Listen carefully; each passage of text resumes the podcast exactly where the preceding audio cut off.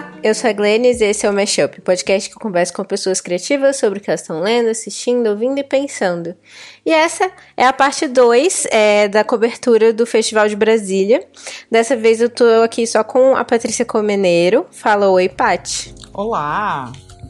E a Letícia, ela não vai participar. E a gente teve uma conversa e, na verdade, é, a conversa acabou virando essa pequena introdução que é sobre como esses episódios são meio diferentes dos episódios do Mashup, né? É, porque os episódios do Mashup geralmente a gente fala sobre um tema específico e se aprofunda nele. E como a gente assistiu muitos filmes e estava pensando em muitas coisas durante o festival, eu achei que valia a pena fazer uma cobertura mais geral para explicar mais ou menos o que está acontecendo, né? Como foi o festival, é, mas sem entrar em tantos detalhes sobre, sobre cada filme. E aí acaba até que os filmes que a gente acaba conversando mais não necessariamente são os filmes que a gente mais gostou. Às vezes são filmes que têm questões mais polêmicas, que nem quando a gente conversou bastante sobre o Luna, que eu gostei bastante e a Patrícia já não gostou tanto. E aí a gente, todas nós falamos pouco de temporada, que provavelmente foi o filme favorito. foi o meu favorito, acho que foi o favorito da Leti, eu não sei se foi o seu, Paty. Ah, foi um dos favoritos, tá lá nos tops, com certeza. E aí acabou que não tinha tanta coisa para discutir, né? A gente meio que concordava, esse filme é maravilhoso, vamos nessa. E às vezes parece até meio injusto, assim, né, com o filme. Mas é isso, eu queria fazer esse disclaimer. A Letícia se sentiu um pouco desconfortável, assim, ela sentiu às vezes que, como a gente tinha menos tempo e menos embasamento para falar sobre as coisas. É, ela acabou achando que a contribuição dela ficou ela ficou desconfortável, assim. Ela queria ter. É, é, é, por isso que ela gosta mais de escrever e tal. Ela gostou mais do episódio sobre a tetralogia napolitana, que a gente teve mais tempo para conversar sobre uma obra só. Então é isso, a gente tá fazendo essa cobertura, é um pouco mais geral sobre vários filmes para dar um panorama assim e para vocês se interessarem por os filmes e ficarem de olho quando eles saírem no, é, no circuito comercial, caso eles saiam. Acho que muitos deles vão sair, é, assim, no próximo ano. É, e é isso. A gente pode começar. Não, beleza. Acho que foi legal esse comentário da Leti também, né? Pra exatamente para demarcar que, que a proposta desses episódios aí sobre o festival é, é essa mesma, né? É fazer um tipo de é, de resultado por impulso, né? De sensação, assim, de crítica por provocação, assim, né? Então, que é, sei lá, uma coisa diferente mesmo, né? É, Impressões iniciais. É, a Leti tem um texto muito bom que ela escreveu pro Verberenas, que é justamente sobre isso, que a gente assistiu no ano passado, Café com Canela. E aí tinha já aquela pressão de, logo depois do filme, já saber o que você acha, já falar sobre o que você acha. E às vezes nem aproveitar o filme como você poderia como espectadora. Você já tá vendo, né, como crítica, como, como estudante, como alguém que tá analisando as paradas, que é até difícil às vezes continuar a amar o cinema, assim, né? Sim, com certeza. E aí, ver de novo o Café com Canela este ano, quando entrou em cartaz na, na sala de cinema, já foi outra experiência. Então, acho totalmente válido também. Às vezes não é tão interessante é, se aprofundar tanto agora, porque aí a gente vai ter mais tempo de digerir os filmes, mas já dá um, um, panorama, um panorama geral já vai ser legal. Ainda mais pra, tipo, é, lembrar as pessoas que o cinema brasileiro existe, que ele tá muito pulsante, que ele tá fazendo coisas incríveis. Não, com certeza. Acho que vira um programa até assim, sei lá, de arquivo, né? Teve uma amiga minha que ela tava fora do país e ela não pôde ir no festival. E aí, quando eu fiz a divulgação da primeira parte do programa, ela falou: Nossa, me manda o link que eu vou guardar aqui é, quando eu tiver uma internet boa, eu vou ouvir, porque eu quero saber como foi o festival, nem que seja pra quando sair os filmes no cinema, quando for possível assistir esses filmes, eu já meio que me organizar, né? Então, acho que é meio que por aí, né? Sim. E eu acho que a gente pode começar falando hoje sobre o Aulas que Matei e sobre o Ilha. O que, que você acha? Beleza, pode você ser. Você gostou dos filmes? Sim, gostei. Eles foram da mesma sessão. É. né? Então acho que seria legal falar sobre eles. O Aulas que Matei foi dirigido pela minha querida amiga Amanda Devulski e pelo Pedro Garcia. É, é um curta-metragem que foi gravado aqui no DF e ele explora, assim, com um pouco de, de realismo fantástico a situação das escolas públicas do DF, né? Da, das escolas e, e nas regiões administrativas, né? Fora do centro, fora do plano. E traz várias pequenas situações, assim, que vão construindo é, um cenário bem. É difícil, assim. Eu, é, que fui criada no, no, em Brasília, mas que fui para escolas particulares. É, são pequenas violências, assim, que, que eu nunca tive que passar. Então, revista da polícia, o descaso é, com a estrutura, enfim.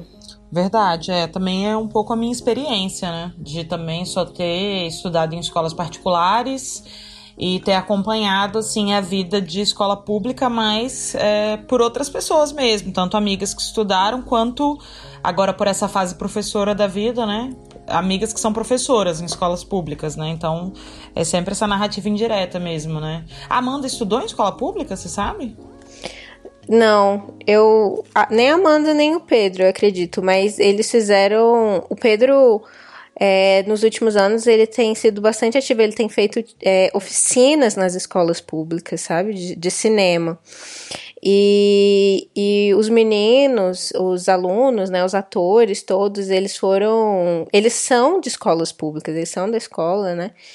E foi um processo muito coletivo. Eles construíram um filme junto com a garotada. que horrível, eu me senti uma tia agora. é, junto com, com a galera, né? Uhum. Então, eu acho que eles conseguiram realmente trazer é, essa verossimilhança. É, não, com certeza. Acho que o filme é uma experiência, né? Assim, eu gostei do filme, acho que o filme tem uma proposta ali de cor de saturada, que engraçado. Eu tenho visto isso em outros filmes que se passam em escolas, né? Eu lembrei daquele handball da Anitta da Silveira, que também tem uhum. todo um contexto em escola e tem muito essa coisa de saturada, o é, a arte caminhar pelas, pelas ruas de Brasília, da Rafaela Camelo, também tem uma coisa meio, meio cinzenta, né? Meio. Sim. Então. Mas as cores das escolas públicas em Brasília é meio do cinza, né? uhum. né? Brasília tem é, uma moderna, coisa do né? cinza, do moderna, concreto. É verdade. Eu acho que isso também já dá uma, uma vibe emocional, assim, pro filme, né? Meio que disso, né? É, é, apesar da violência e tudo mais, essa violência, ela é ela é extracampo, né? Ela, ela tá toda ali meio que enquanto ameaça, mas a gente não vê efetivamente, né? A gente vê as outras coisas, né? A gente vê as consequências, sei lá. É, viver sob uma tensão constante, né? Pois é, eu achei o filme bem interessante, eu achei que ele é um filme provocativo. E, é, mas eu confesso que o filme acabou, eu fiquei me sentindo meio, meio burra, porque eu pensei, caraca, eu preciso rever esse filme, né? E eu acho legal também, né? Acho que essa é uma experiência. Mas a minha conclusão é, não entendi plenamente mesmo. E acho que era meio que isso que o filme queria, né? Eu acho que ele tem um pouco aquilo do, do filme que a gente falou no, na primeira parte, o Mesmo com Tanta Agonia, de às vezes trazer momentos, né? Trazer atmosferas. Mas o mesmo contando e não necessariamente achei mais palpável.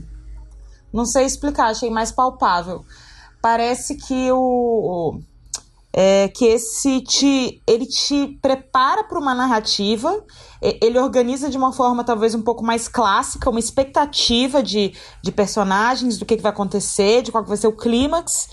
E aí a coisa, a recompensa não é meio por aí, você meio que perde o filme narrativo, assim. Foi a sensação que eu tive no cinema. Né? Não sei como seria, tipo, rever o filme, saca? Acho que vai ser uma experiência interessante também rever o filme, sabe? Eu, eu entendo o que você quis dizer e eu acho que isso é uma coisa positiva, né? Sim, sim, eu também acho. eu acho que é uma coisa que eu gosto do filme. É, de ele, ele não entregar o óbvio, assim, né, no final das contas. Sim, é, não entrega. É. Eu também gosto, é um filme que eu fiquei curiosa, assim, que acabou eu fiquei, pô, quero ver de novo. E nessa mesma, nesse mesma noite teve o longa Ilha, da Glenda Nicásio e do Ari Rosa, que inclusive, cara, No mesmo dia eu tinha conversado com a Leti, não, porque hoje vai ter filme da Glenda Nicásio e do Ari Rosa. Eles são os mesmos diretores de Café com Canela, né? E Café com Canela, aquele filme, ele não é leve, mas é aquele filme doce, um filme de ternura, de afeto, né? Eu pensei, não, então os, os, os últimos dias foram difíceis, assim, mas hoje, hoje vai ser. Hoje vai ser um dia de ternura. E aí é um, cara, um soco no estômago um filme, né? Ele conta a história de um cara que obriga um cineasta a começar a gravar um filme sobre a vida dele junto com ele. E aí começa com essa cena dele sequestrando o diretor de cinema. E aí o filme é muito metalinguístico, né? Isso de a gente está consciente do que o filme está acontecendo, de que existe uma consciência da câmera. É, esse cara que sequestrou o diretor quer co-dirigir com ele um filme sobre a vida desse rapaz, o Emerson, é, que foi uma vida muito sofrida de violência, né? De, de violência sofrida na, na, mão do pai. É, e aí tem esses dois momentos do, do filme, né? Os dois fazendo essas imagens Primeiro tem, né, toda a resistência, né, um pouco jornada do herói, do não, não quero entrar nessa jornada, né, e depois, e tem as encenações das coisas que aconteceram. É muito, muito forte, assim, o filme. Eu fiquei muito impactada assistindo. Eu fiquei... Acho que esse foi o primeiro dia do festival que eu, que eu fiquei. Nossa, esse foi o melhor dia do festival. Aí no dia seguinte falei, não, esse foi o melhor dia do festival. Aí no dia seguinte, esse foi o melhor dia do festival. Foi tipo, a partir desse dia que o festival foi pro nível, assim, acima. E o que, que você achou, Paty? Ai, pois é, cara. Eu achei que foi um filme que. À, medida que ele ia acontecendo, eu ficava, cara, não acredito que esse filme existe. É, no sentido de que é um filme muito intrigante, é um filme muito gostoso, tem essa coisa da linguagem clássica que você tá falando, nesse sentido do, da jornada do herói, né? Ao mesmo tempo que ah, é uma história sei lá, numa ilha que parece quase que surreal, assim, né? Parece um espaço surreal, apesar de ter toda essa proposta de, é, de brincar com a linguagem documental, você tem uma luz ali, que é uma luz de cinema de ficção, né? Em várias cenas, né? Tem cenas belíssimas, mesmo as que não são feitas pelo Henrique, né? Pelo personagem diretor lá.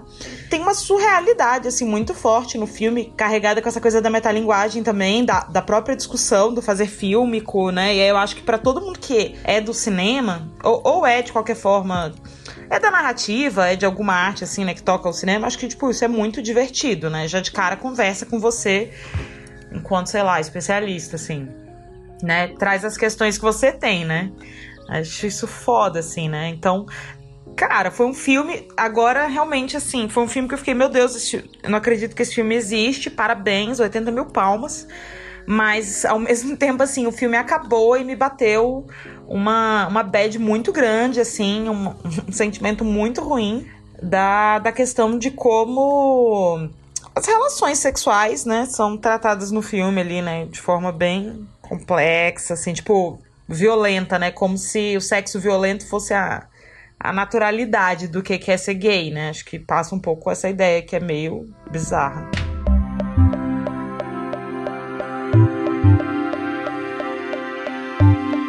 Vamos falar sobre o Bicha Travesti? Que é outro filme que traz, né, pessoas negras que pertencem à comunidade LGBT, mas agora por uma perspectiva completamente diferente. É um, é um documentário, é, e eu gostei muito da fala, eu não sei se foi do diretor, Kiko Goifman, ou se foi da diretora, Cláudia Priscila, no início que eles falaram que a Linda Quebrada, que né, é a protagonista do filme, ela tá como roteirista também, ela não tá como como personagem, ela é sujeito, ela não é objeto do olhar. Então ela realmente fez parte da construção do filme. Que é algo, né, que também eu falei que aos alunos que matei da Amanda e do Pedro tem isso também. Eu acho que é uma característica forte desse cinema brasileiro independente estar tá se, se formando. Inclusive, a, a Letícia falou também do Luna, que as atrizes é, foram participantes ativas né, da construção do filme.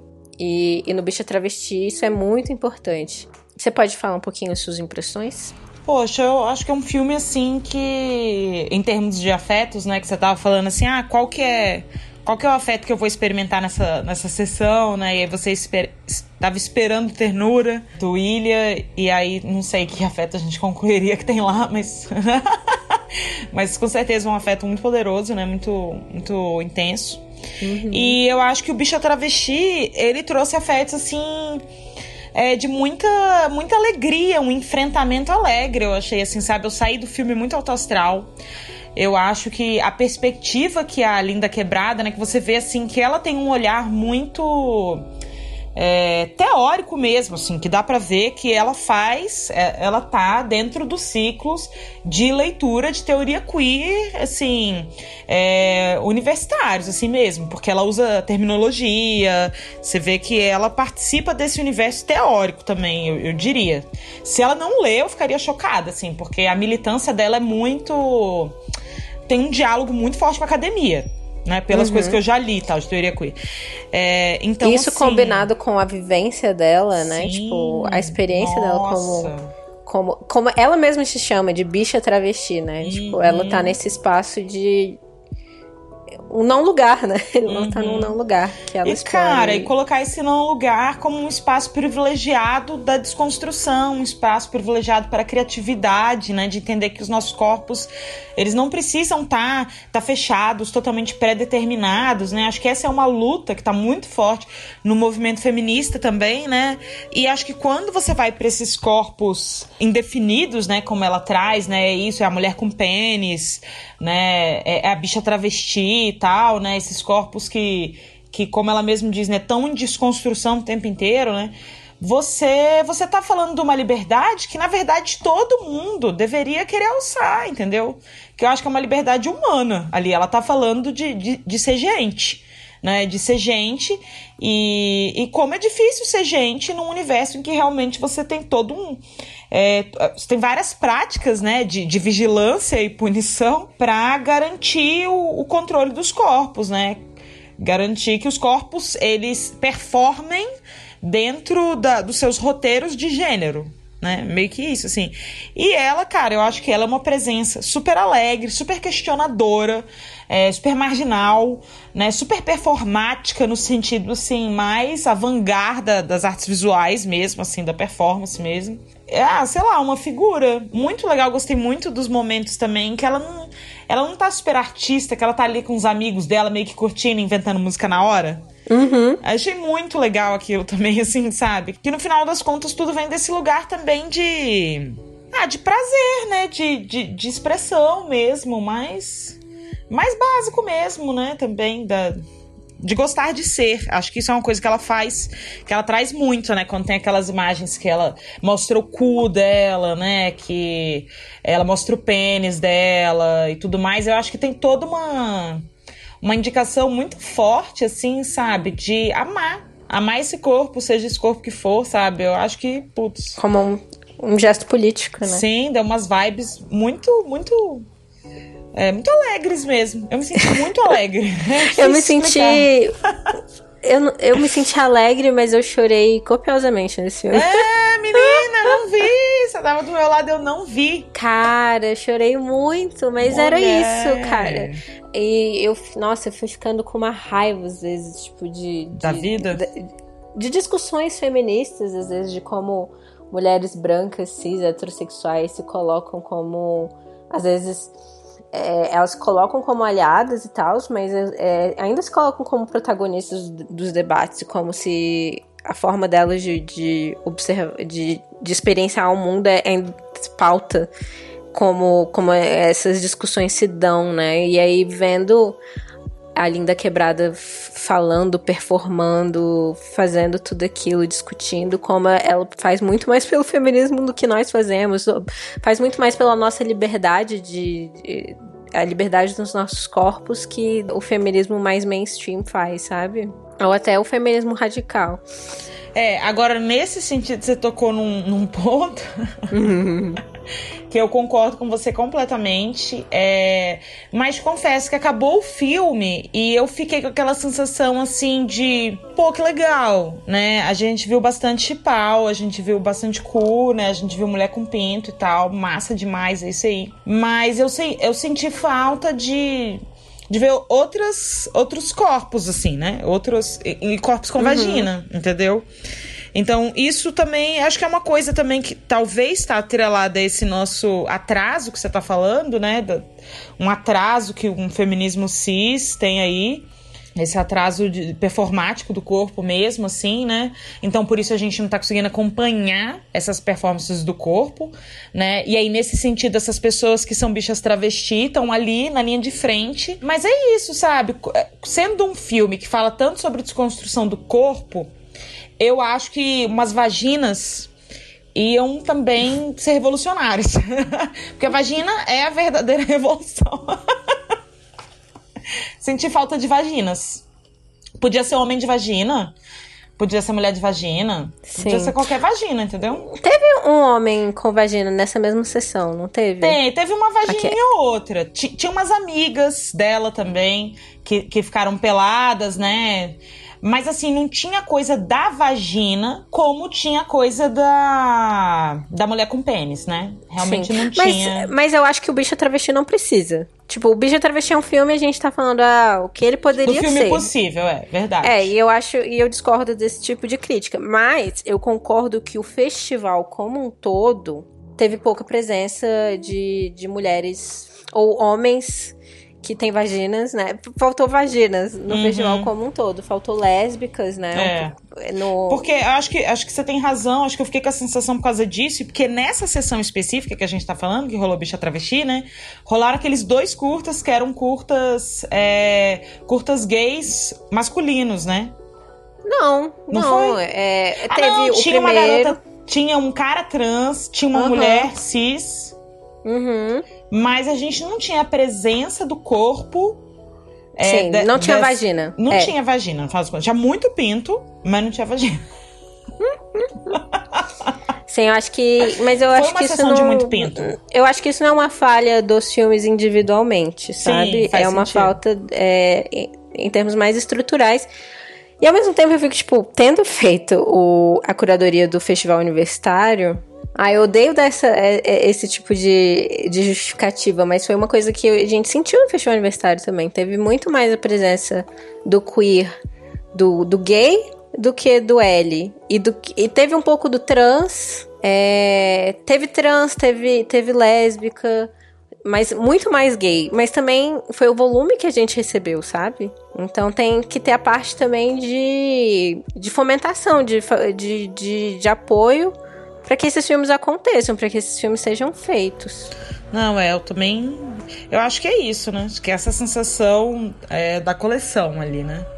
E a vagina realmente eu acho que é um lugar ainda. É uma caverna que as pessoas têm um pouco de medo, que é algo que a gente tem que que lidar com. Sim. Eu gosto também bastante quando a Lin fala da, da coisa do cu, né? E realmente que o cu é, é, algo que ninguém quer encarar. E aí ela vai e mostra o cu.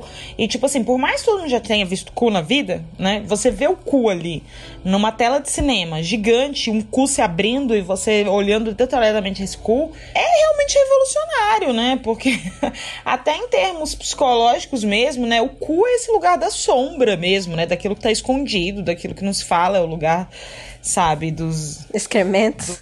Do, dos excrementos, é. Então, é, é um lugar assim vil, né, dentro de uma uma lógica maniqueísta e, sabe? Então, cara, é massa. É, é, sensacional, né? Mostrar o cu, realmente, assim. A mulher é revolucionária, assim. Fiquei de cara. Sim. Mas, teve um filme. teve um filme lésbico do, durante o festival que para mim é um dos melhores, inclusive, ah. que é um ah. curta.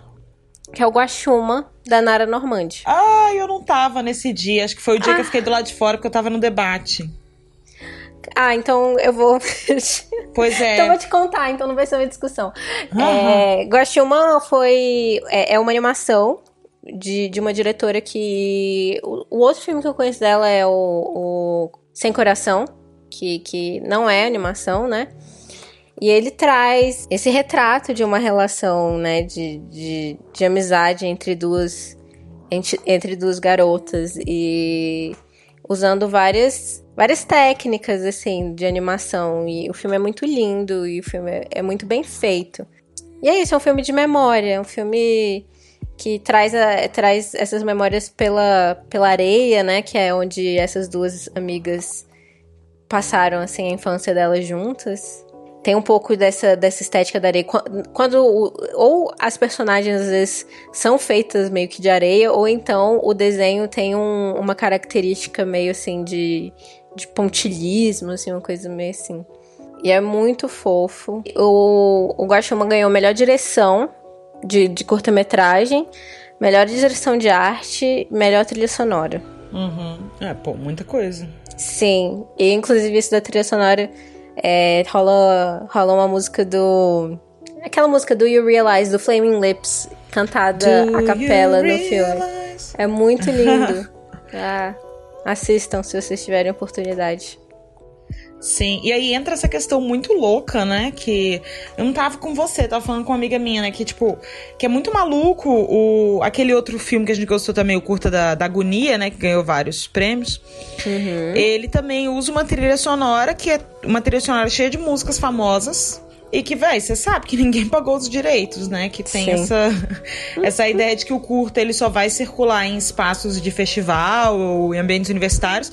Então ele nunca vai ter que se submeter a esses controles que estão nos espaços comerciais, né? Ou, se ele fosse submeter, ele vai ter que mudar a trilha sonora, né? Então isso é muito louco também, né? Como é que você ganha um prêmio de trilha sonora com com músicas que, tipo, você nem comprou e que se um dia o seu curta se tornar comercial, você vai ter que trocar as músicas, né? Isso é muito louco. É, isso é louco. Mas, pois é, eu não, é, não sei como eles fizeram, mas talvez tenha sido pela trilha sonora original, que tem hum, também. Entendi, pode ser também. É, fiquei curiosa com relação a isso, né? Imaginando como é que Porque não que... faz sentido, né, ganhar o prêmio por músicas que você não Pois é, não sei. É, ou, se a ideia é, é isso, né? É você ter a sacada da seleção das músicas e como elas se inserem no filme. Porque isso também é um, é um processo artístico, né? Sei lá. Mas é doido mesmo, fiquei pensando nisso.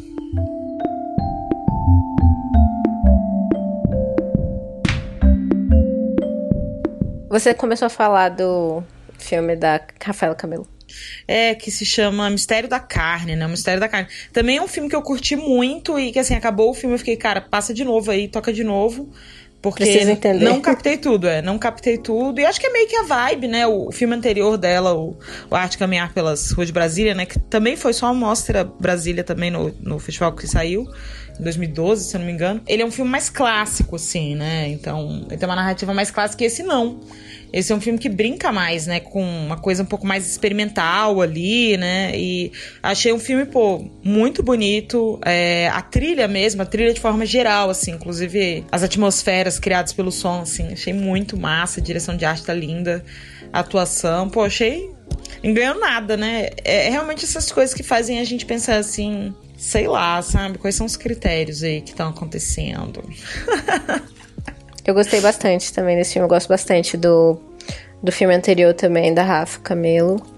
Uhum. E trouxe de novo, né, a, a, temática, a temática lésbica, lésbica, na é. adolescência. Sim.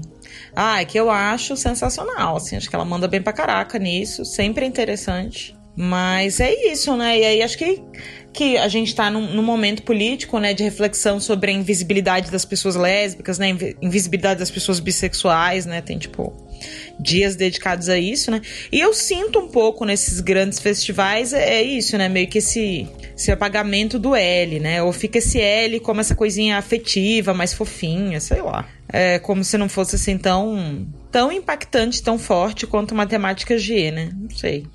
Me dá a sensação de que vai por aí. Mas mu mulheres já têm menos espaço. Mulheres é. lésbicas, então. É. Duplica o é, tipo, várias camadas de, de opressão pra, pra gente uhum. passar.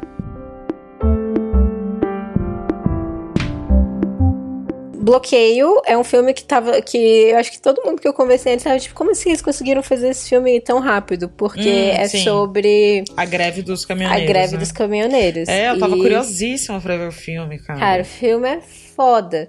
E assim, traz uma visão assim do Brasil de verdade, né? Não o Brasil das nossas bolhas de Twitter, redes sociais e academia, né? E intelectual que que está muito distante. Então, tipo, mostra o dia a dia, né, de, de, de, dos caminhoneiros num, num lugar específico e mostra o papel muito forte, né, do, do WhatsApp neles, na comunicação deles, né, que é uma coisa que Inclusive, esse episódio está sendo gravado na, na, na quarta-feira, antes do primeiro turno. Então, ele vai sair só depois do primeiro turno, mas Meu a gente. Deus! Pois é.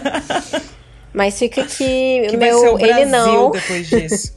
Ele Hashtag não. ele não. Ele nunca, ele jamais.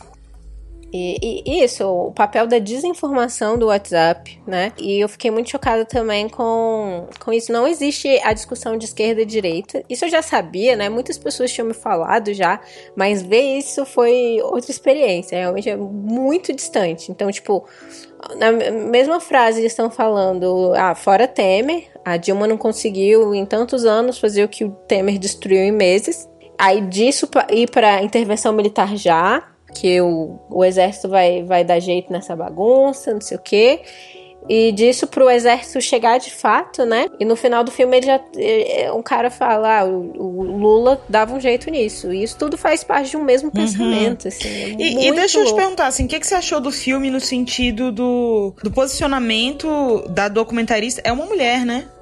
É uma mulher e um homem. Inclusive, uma mulher e um é, homem. A gente esqueceu uhum. de falar o nome dos, dos diretores. Bloqueio foi dirigido pela Vitória Alves e pelo Quentin Delaroche. Hum. Não, eu, eu, ia te perguntar o que, que você acha, assim, desse lugar, do posicionamento dos diretores em relação aos personagens, assim, do tipo...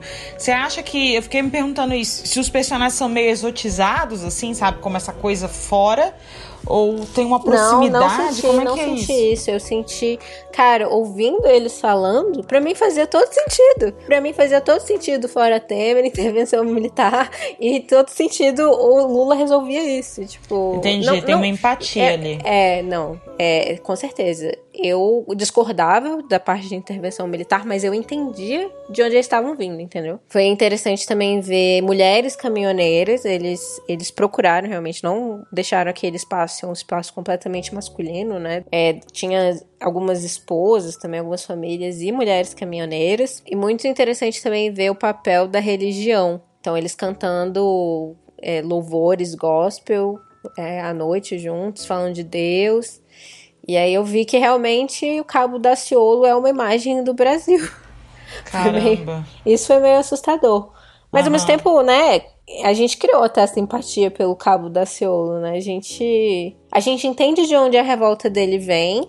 E eu até li uma análise interessante essa semana sobre é, porque, tipo, tava todo mundo meio, ah, o Daciolo até fala, fala coisas pertinentes. Aí saiu que ele acha que homossexuais estão na mesma categoria que, que ladrões e alcoólatras, alguma coisa assim, né? E aí todo mundo já deu um passo para trás. Ah, não, ele não Que fala, realmente não. é, tipo, uhum. é algo a ser criticado. Mas a, a, a, a, análise que eu li é que, tipo, é, o Cabo Daciolo, vindo do contexto de onde ele veio, né, e, e e sendo criado pela igreja neopentecostal, cria essas pessoas que estão em lugares de vulnerabilidade e que e tem ele foi afiliado demo... ao pessoal, né? O que é uma coisa muito louca. Justamente porque não existe essa dicotomia de direita e esquerda. Uhum. É tipo. E aí, é, né, é, quando você cresce num lugar que você tá você está vulnerável, está aberto a sofrer violência o tempo inteiro, muitas vezes você vai para o caminho da ordem, né? De, você anda de terno, você fala de uma certa forma, você age da, como uma pessoa de bem, e isso é uma forma de proteção também, né? Enfim, e o filme traz, traz muito dessas coisas, assim, eles têm um, acreditavam plenamente que, que o exército ia entender que é, eles não eram vagabundos como as pessoas da, da, da, durante a ditadura militar que foram assassinadas, que a causa deles era digna, que eles estavam lutando pelo povo brasileiro. E quando o exército chega, não é exatamente assim. O exército é aquela figura que dá ordens e não explica, que dá as costas para eles muitas vezes. Enfim, foi bem interessante. E eu achei muito empático, realmente, com os caminhoneiros. Massa, cara, eu quero conseguir ver esse documentário ainda. Deve ser muito interessante. Ainda mais que a gente viveu em algum nível, né? Todos vivemos, né? Essa história com os caminhoneiros. Mas a gente tinha a menor ideia de qual era o discurso dos caminhoneiros, né? Pelo menos eu sabia muito pouco do que estava sendo dito, assim, do que, que era né? Parecia mais assim uma demanda meio que de para as empresas, né? O negócio do diesel. É, tinha aquela coisa uma mistura de lockout com, com greve. Pois é, então, sei lá. Eu, eu não sabia que tinha essa mega camada política, né? Por trás da da greve, então, muito interessante. E, e, a sagacidade desses diretores, né? De pensar, vamos lá, e o que vai ter? vamos que tem, né? O que eu acho, assim, realmente sempre de você achar muito sensacional em documentaristas, cara. Né? Você ter esse instinto e essa disponibilidade de ir atrás das histórias e às vezes elas não vingarem, você gastar tempo, equipamento, um monte de coisa, né? E às vezes elas vingarem, né? E você pagar para ver, né? Literalmente. Me admira muito. Documentário é, tem várias questões. Tanto essa questão ética também, né? Eu, meu pai tem uma coisa de, ah, filme documentário. Então, filme baseado em fatos. Quer dizer que é real, quer dizer que é verdade. Ele nunca percebe que, tipo, tem um olhar ali também. É, tipo, uma, uma ingenuidade muito grande, assim. Uma ingenuidade... E de uma pessoa estudada, né? Por isso que, até esses dias eu tava falando no Twitter, cara, me incomoda muito essas análises das eleições agora que estão desconsiderando o WhatsApp como se o brasileiro tivesse educação midiática. O brasileiro não tem educação midiática, sabe?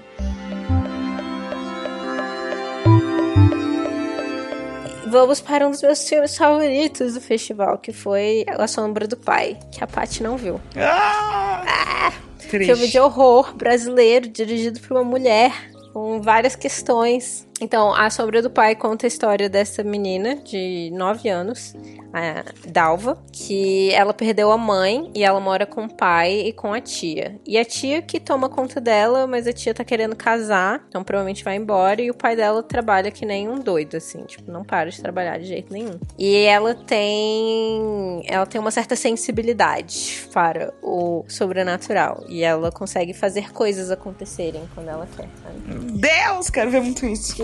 Ela é meio bruxinha. Ah, quero. E aí o filme, cara, para mim é uma mega crítica, assim, sobre nosso sistema capitalista patriarcal.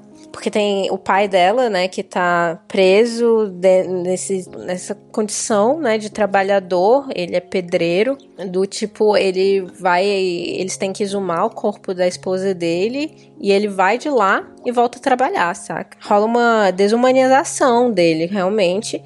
E ao mesmo tempo, a menina tá em casa sendo negligenciada, né? Tipo, tem o afeto da tia, mas a tia vai embora, a mãe não tá aqui, o pai é esse morto-vivo, é essa pessoa que perdeu a qualidade de ser humano por conta do trabalho, por conta da, de não poder nem sentir a, a, a morte da esposa. Logo quando eu saí, eu pensei: não, o grande vilão do filme é a falta de responsabilidade afetiva dos homens, né? E depois eu pensei: cara, será que é a falta de responsabilidade afetiva dos homens ou é o fato de primeiro, o trabalho que ele faz é desumanizador. É desumanizador, tá. E o trabalho que as mulheres fazem em casa não é considerado trabalho, sabe? Então eu acho que existe uma grande crítica, mais do que ao, ao homem, eu acho que não existe uma crítica tanto ao homem, mas como a posição que nós somos colocados, os papéis que nos, nos, nos, nos delegam numa sociedade capitalista, sabe? Poxa, quero muito ver esse filme. Porque você sabe que você me viciou nesse nessa coisa do terror brasileiro contemporâneo feito por mulheres. Porque, porque é sensacional. Sério? É, não, é muito bom e são, assim, os filmes que eu mais gostei nos últimos anos foram filmes de terror feitos por mulheres indicados por você. Então eu queria muito ver esse. Só porque você tava animada, eu já tava animada, cara. Eu fiquei triste. Mas eu acho que esse vai sair no cinema. Provavelmente. Né? O produtor é o produtor do, come, é, do Me Chame Pelo Seu Nome, é o produtor da Bruxa. É o produtor. É o produtor do primeiro filme também, da Gabriela Amaral Almeida, O Animal Cordial, que saiu há pouco tempo. Então, eu acho que certamente, certamente deve, deve chegar no, nas salas comerciais. Fiquei de olho, fiquei de olho, vamos ver. Ai, que bom. Nossa, vou ver, com certeza. Preciso. E vamos para o nosso último filme. Hum o Los Silêncios, da Beatriz Sainer, que ganhou, inclusive, melhor direção, não foi? Sim, ganhou melhor direção. Fiquei feliz por ela. É, Los Silêncios se passa, tipo, numa ilha. É, é uma ilha, né? Aquela. É, é uma ilha. Chama até ilha do não sei o que ilha lá. Ilha da né? fantasia, uma coisa assim. Porque é uma ilha que hum. fica meio sem saber a, a, em que lugar ela pertence exatamente.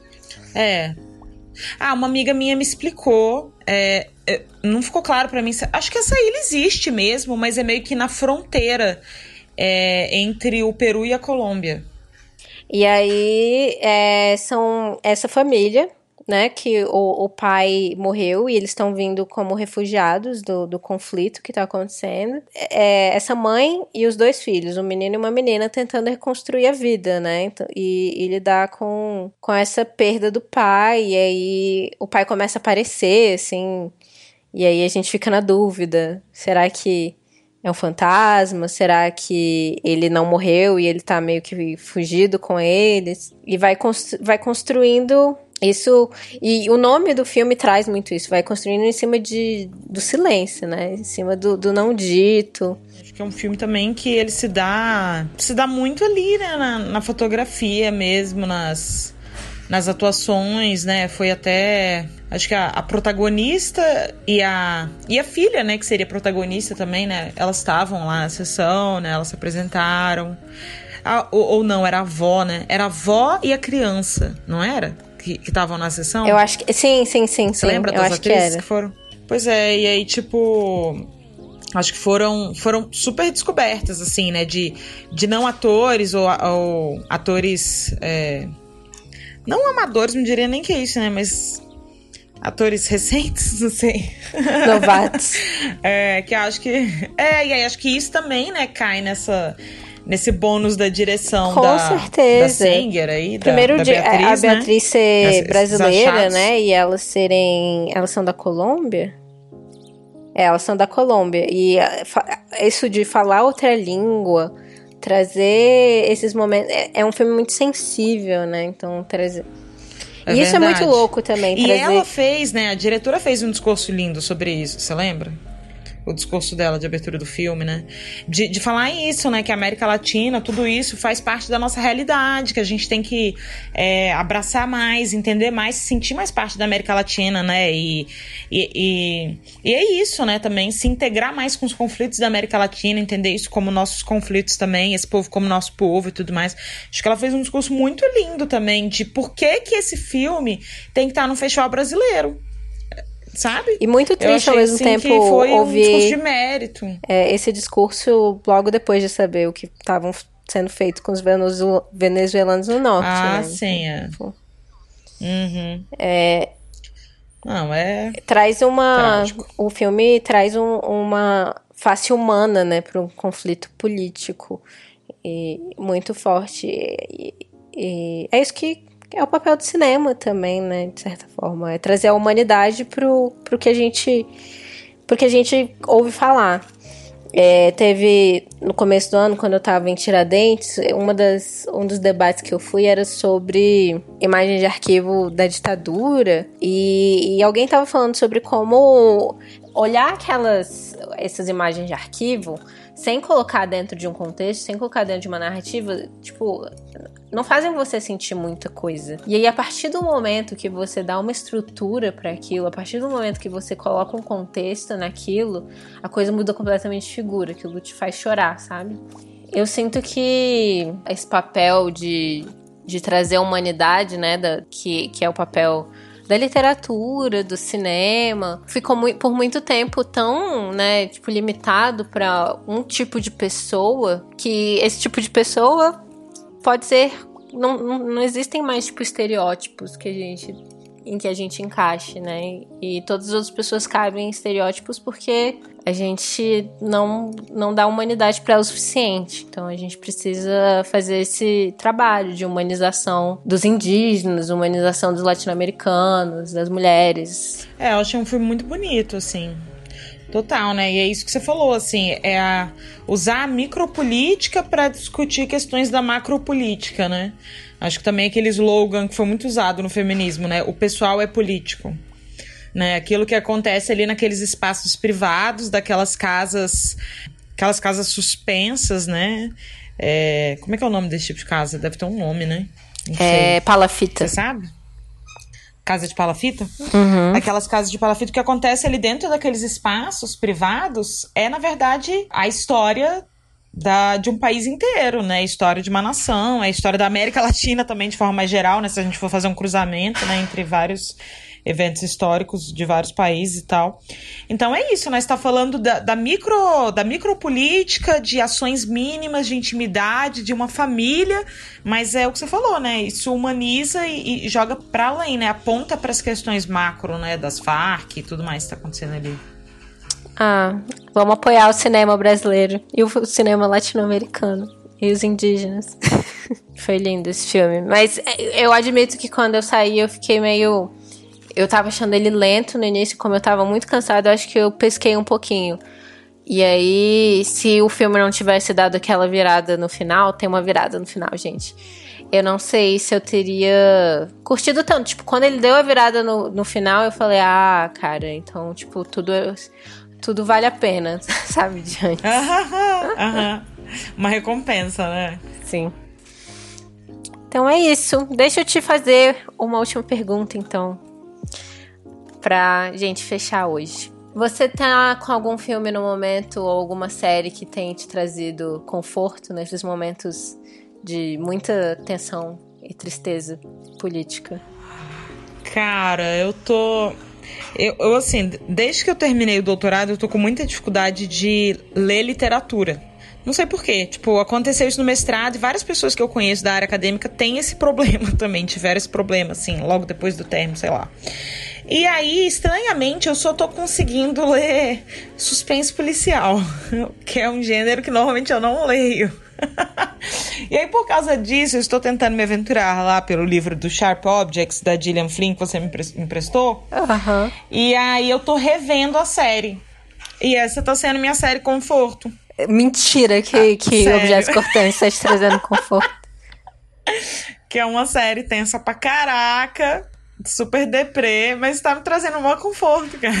É, a gente tá num momento de tanta tensão, de tanto terror, que de fato, até uma, uma série de suspense com coisas muito absurdas, muito horríveis que acontecem, são menos horríveis e absurdas com o que tá acontecendo na vida real. Fato. E que no final das contas, nessas séries, o próprio formato de série, né? Esse formato que é mais comercial, mais clássico e tal, ele é um formato que te traz recompensas, né? Tipo, você tá lá preocupado, ah, o que será que aconteceu? E aí a série vai desenvolvendo as teorias e você vai sendo recompensado. Então, acho que, tipo, por mais que a série seja nebulosa, assim, né? Trágica, sombria e tal, ela também sei lá, ela oferece algo que é quase que infantil pra gente, assim, né? Que você precisa. Você precisa de recompensas mesmo. E às vezes isso não tem na vida real, né? Na vida real não tem recompensa. Às vezes você só vive os conflitos e é isso. Às e vezes você é precisa é, de você Hollywood. sobrevive. Às vezes você precisa, precisa de cara. algo dizendo, se você fizer isso, você vai ter aquilo. Você vai descobrir quem é o assassino, é, pronto. E tá tudo bem. Eu tô até lembrando daquela conversa que a gente teve sobre novela, que como novela me ensinou como, como, como ficção funciona às vezes, tipo, o laço de família, porque tem aquela história da Caroline Dickman, que fica com o namorado da mãe, e depois a Caroline Dickman tem, tem câncer. câncer. E aí é tipo, é como a gente pode é, perdoar a personagem da Caroline Dickman dentro da narrativa para ela poder ter um final feliz no final das contas, né? E, tipo, e é uma pois coisa. é, gente, que simplificação maravilhosa da vida né? Essa é tão você bom pode, ser assim. Você pode ser passivo, não se responsabilizar pelas suas escolhas, atitudes e julgamentos, né? Porque aquilo não é a sua vida, aquilo é a vida de uma pessoa que nem existe. Então você fica lá passivamente curtindo essa experiência, né? É um escapismo delicioso mesmo. ai, ai. Perfeito. Meio engraçado, né? A gente ficou um tempão falando sobre filmes mega profundos, brasileiros, fora do circuito. E aí termina falando do circuito, né? pois é, a gente tem que encontrar conforto nessas coisas que nos desafiam mais também. É, Será que é, é possível? É Cara, eu encontro, eu encontro outras coisas, talvez não conforto, mas eu gosto da provocação, né? Se eu fico muito tempo sem provocação, eu vou me sentindo morta, assim. É, é importante para mim esses confrontos. Né? Assim como conforto também é importante, né? Acho que as duas coisas têm, têm um lugar de ser aí, né? Sim. Concordo. Mas é meio louco mesmo, né? Porque eu acho que a gente tá realmente num período do mundo em que a gente tá meio, às vezes, dependente demais do conforto, né? Meio viciado, assim. Sim, com certeza. Não, a gente tem. A gente tem que ter momentos de. Momentos. de nos de ficar desconfortável também e, e de lidar com certas com certas questões que a gente às vezes quer ignorar, né? É isso, né? É momentos aquela música sertaneja? Não, é outra coisa, né? Como é que Evidências? Chama? Evidências, são evidências, cara. Muito obrigada, Paty. Valeu, Glennis, foi ótimo trocar essa ideia. Apesar dessa coisa meio, pô, você viu e aí o que você sente? Também acho que é legal poder falar das emoções, porque é isso também, né? É um turbilhão, você vê um filme atrás do outro. Teve dia que eu fiquei, sei lá, nove horas sentada numa cadeira, ou tendo aula nos minicursos que eu fiz, ou, ou vendo os filmes. Então, acho que ter um momento também para poder falar das emoções que a gente viveu é importante para o processamento desses filmes. Com certeza. Isso também faz parte da atividade crítica de algum jeito metodológico complexo aí, mas acho que tá, acho que tá rolando também. Com certeza.